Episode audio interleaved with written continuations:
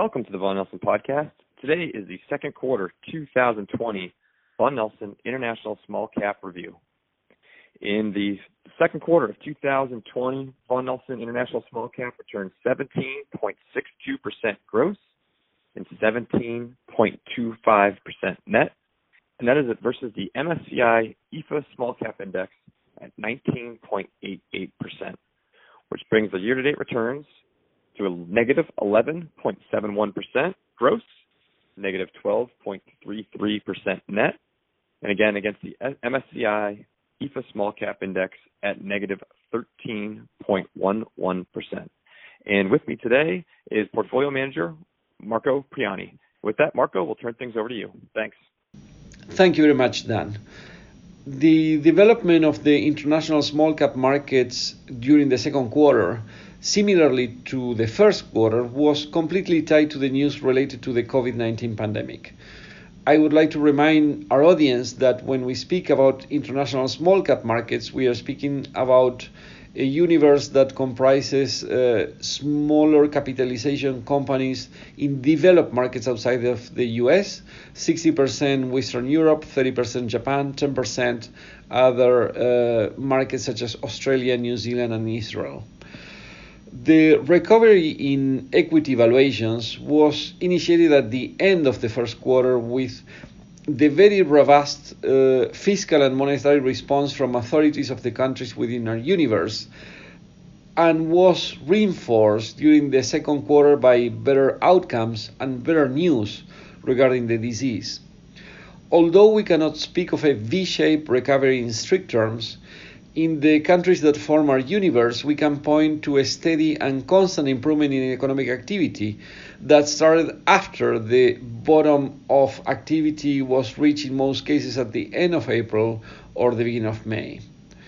This improvement in economic activity indicators uh, was driven by lockdown and mobility relaxations in response to a lower number of cases as well as lower mortality rates. These lower mortality rates prompted even an animated scientific debate regarding the possibility that the virus has mutated into a less deadly strain.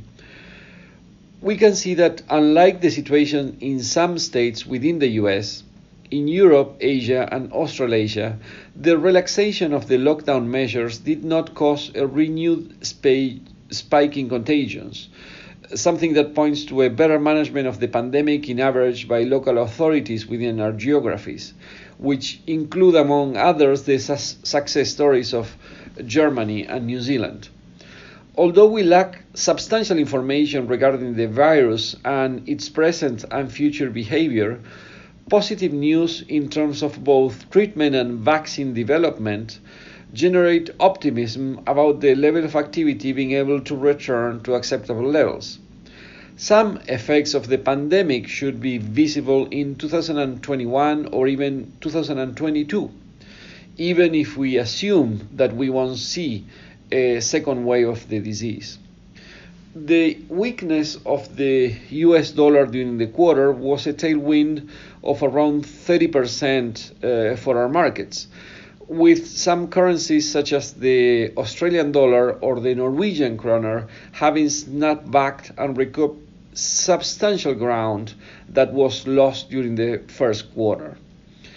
Our strategy had very strong positive returns during the quarter, having trailed marginally the benchmark in relative terms, something that is not unusual in a context of returns that imply annualized levels exceeding 80%. Concentrated in a few weeks at the beginning of June, we saw some levels of dash to trash, although growth and higher quality names in general outperform value ones. In relative terms, the sector that contributed the most to our relative performance was real estate, where we saw our choices center in non traditional exposures such as asset managers and storage, outperform the market on selection in spite of an underweight. Inversely, our overweight in IT could not prevent the sector to be the largest relative detractor, as our choice in the space advanced roughly half of the 30% that those of the benchmark advanced. From a currency slash regional standpoint, the Nordics were the biggest contributors to performance based uh, mainly on allocation. Australia, on the other side, was the biggest relative detractor, driven in equal parts by selection and allocation. The turnover for the strategy was lower compared to the previous quarter, which offered relatively more opportunities due to higher volatility. We added, however, nine new companies and fully sold seven portfolio positions. Among the companies we acquired, we can ha- highlight Vetoquinol, a French animal health company with increased share in the USA and in the pet space, which are the most uh, attractive places to invest in the industry from a geographic and vertical space. And T. Hasegawa, which is a Japanese company active in the flavors and fragrances space.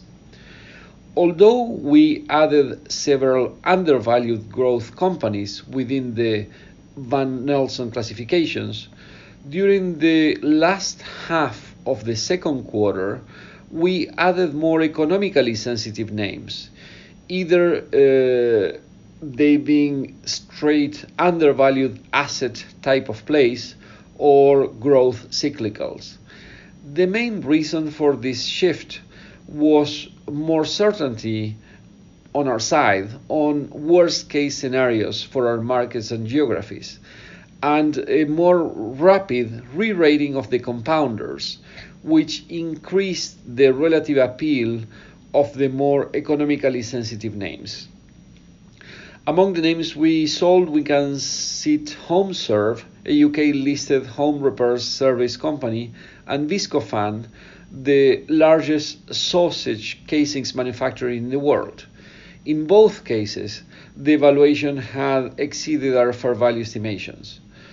We continue to be very excited about the level of opportunities our markets offer.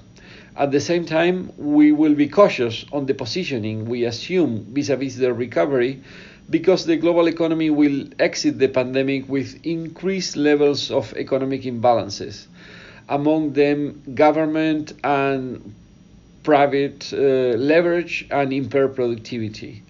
In addition to that, we will have renewed geopolitical tensions.